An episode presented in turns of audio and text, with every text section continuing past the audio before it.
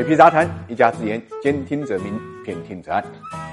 理财魔方倡导以基金组合的方式呢，科学投资基金。基金组合相比指数波动小，收益高，涵盖股票、债券、黄金、ETF、海外 QD 等基金资产。不定期呢提供调整组合建议，可以一键完成调仓。理财魔方拥有证监会颁布的基金销售牌照，各大应用商店搜索“理财魔方”即可下载。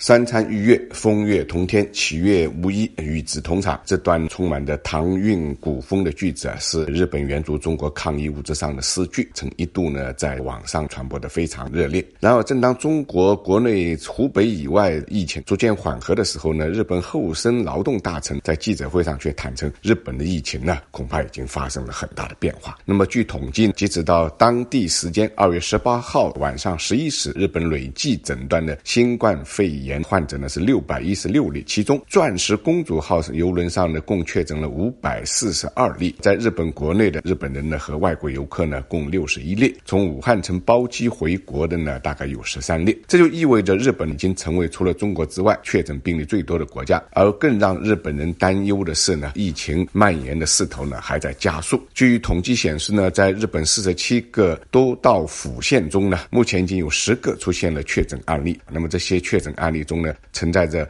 病例源头找不到、传播路径不清晰的问题。换句话来讲，日本国内还有一部分隐形的扩散者，而这些扩散者很有可能在不知情的情况下将病毒带到了日本各地。尤其是近期啊，日本国内聚集性的活动比较多，像五十万人的马拉松大会、一万多男性参加的裸祭，以及呢东京奥运会的各种筹备欢庆活动之外呢，日本最大的隐患就是停靠在日本横滨港的钻石公主号游轮结束。了十四天的隔离，滞留在游轮上的乘客呢，计划从十九号开始陆续下船。目前呢，首批下船的已经有了五百人，以老人为主。疏离工作呢，预计在二十一号呢才会完成。然而，就在首批乘客下船的前一天晚上，也就是十八号晚上的九点，日本神户大学感染科的教授盐田健太郎在网上呢，用日语、英语双语呢实名曝光，这个钻石公主号游轮内部啊，传染病管理是非常混乱，问题严重，并且称呢。钻石公主号是新冠病毒的制造机。视频里面他就提到，他本人有丰富的防治经验，亲自参加过抗击非典、埃博拉病毒。本来呢想作为传染病专家上船的，却受到了多方的阻挠。后来他换了其他身份上船，却被船上的情景震慑到了。首先呢，这游轮上根本没有传染病的专家，只有呢 DMAT 和厚生劳动省的官员。DMAT 通俗来讲啊，就是灾难派遣医疗组。这个组呢，通常是用于应对地震、海啸等自然灾害。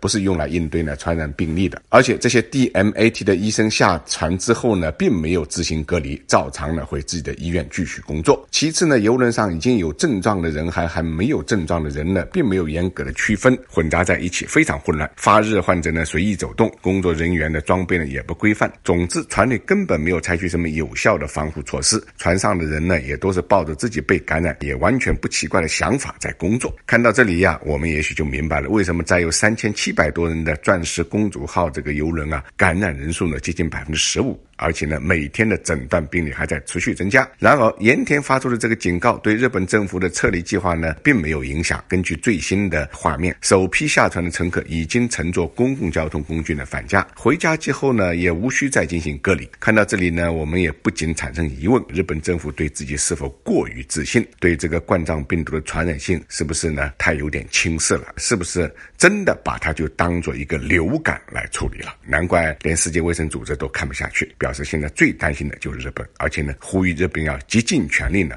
防止感染扩大。